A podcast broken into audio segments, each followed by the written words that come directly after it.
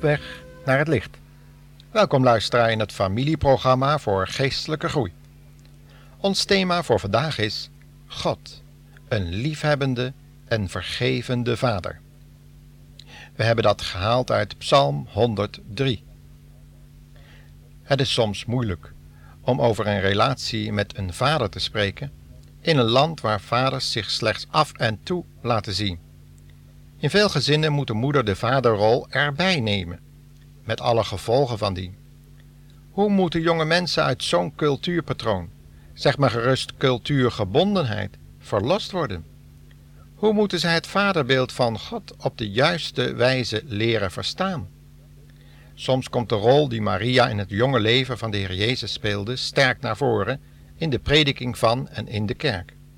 Dat spreekt in zo'n reeds beschreven moedercultuur werkelijk aan. Jezus is dan de vader die zo af en toe om de hoek komt kijken en waar de moeder dan vaak tussen beiden moet komen, omdat er sprake is van een al te strenge aanpak. Het kinderke Jezus spreekt de mensen dan ook veel meer aan. Dat beeld is nog niet gevaarlijk. En moeder Maria zal er dan wel voor zorgen dat de volwassen en gekruisigde Jezus na zijn opstanding en verheerlijking niet al te boos wordt op zijn onderdanen.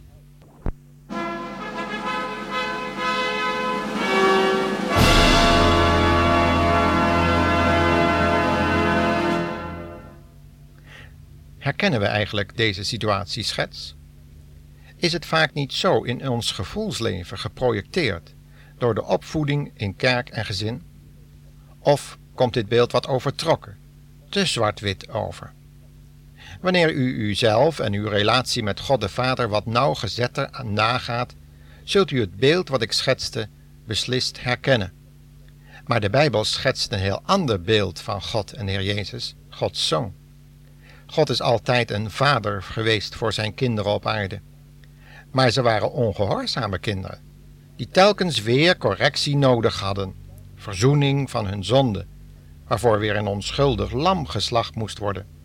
Want alleen bloed en schuldbeleidenis kon zonden wegnemen. En heeft de Heer Jezus uiteindelijk niet definitief de plaats van dat dierlijke offer ingenomen, toen hij dat lam van God wilde zijn, waar Johannes de Doper op wees? Hij is toch immers geslacht voor onze zonden, eens en voor altijd, in de volheid van de tijd? Is er een betere middelaar tussen God en mensen denkbaar? Is er een grotere liefde onder mensen gevonden dan in het hart van deze heiland? Zelfs de diepgelovige en godvrezende Maria, die soms wel de moeder des Heren wordt genoemd, kon geen grotere liefde geven dan de Heer Jezus heeft gedaan. Daarom mogen we in de naam van deze Jezus, de Heer der Heren, die ook door Maria haar eigen zaligmaker genoemd wordt, tot God gaan als onze hemelse Vader. Wat een voorrecht om dan met een open hand tot deze liefhebbende en genadevolle God te mogen gaan. In Jezus' naam.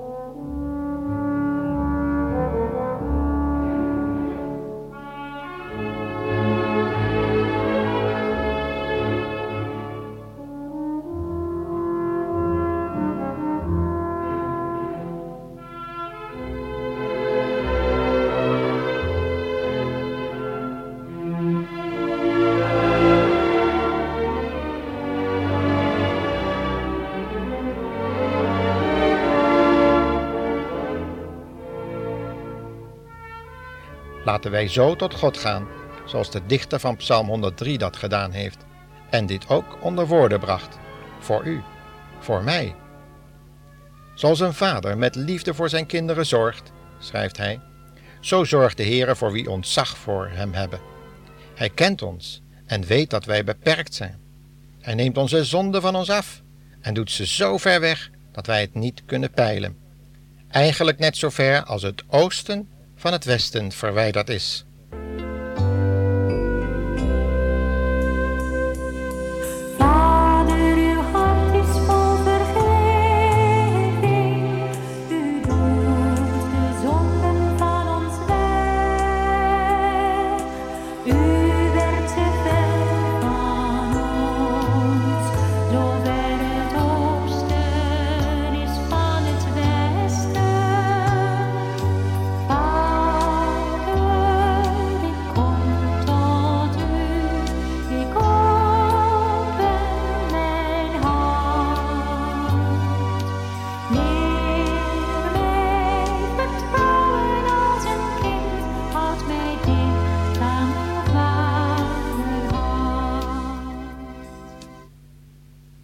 Heeft u de Heere God wel eens gedankt voor het feit dat Hij de Heer Jezus aan u gegeven heeft?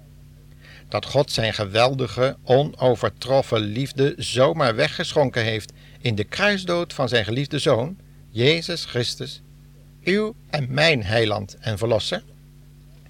Is Hij het niet waard om ook uw Heer en Meester te worden? Alleen al omdat Hij met zijn bloed de hele akker, dat is de wereld, heeft gekocht. Beseft u welke grote prijs God hier eigenlijk voor heeft moeten betalen? Een andere psalm zegt hiervan, psalm 109, Voor mijn liefde staan zij mij tegen, maar ik was in gebed. Ze hebben mij kwaad voor goed vergolden en haat voor mijn liefde.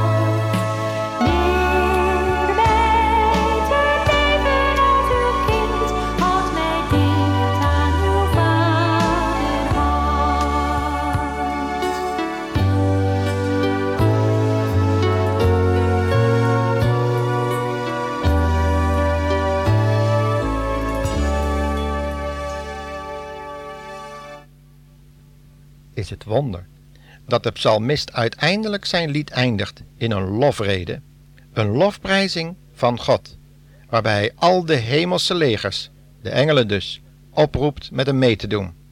Bij de geboorte van Jezus hebben die engelen dat dan ook opnieuw gedaan. Misschien hebben ze het van David al enigszins geleerd. Maar toen, bij die wonderbare geboorte van de Heer Jezus, hebben ze pas begrepen waar David als profeet over gedicht heeft. Luister maar laten alle engelen de Heer loven en prijzen. Ze zijn sterke helden die zijn woord uitvoeren en luisteren naar zijn stem. Laten alle hemelse legers de Heere prijzen. Ze zijn de dienaren die zijn wil uitvoeren.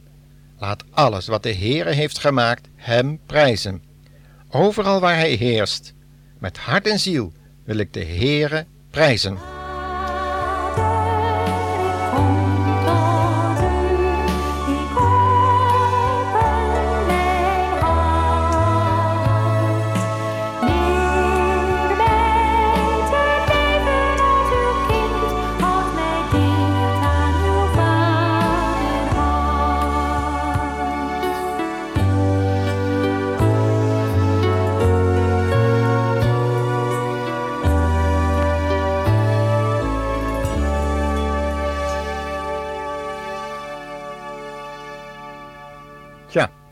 Wanneer je de Heilige Geest hebt ontvangen in het uur van de wedergeboorte, dan begint er als vanzelf een melodie in je hart op te stijgen, zodat ook u, mijn beste luisteraar, een lied kunt dichten voor uw Schepper, uw zaligmaker en uw Verlosser, Jezus Christus de Heer.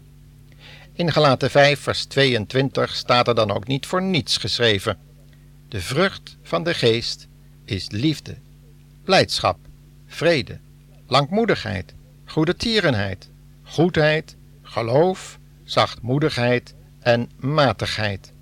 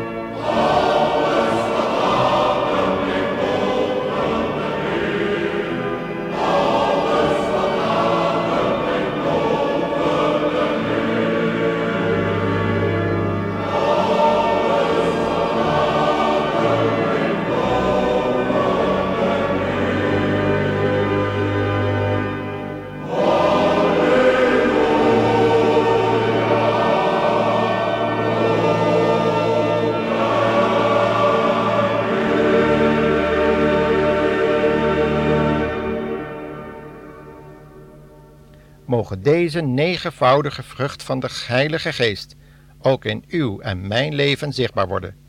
Dat is mijn bede voor vandaag, luisteraar.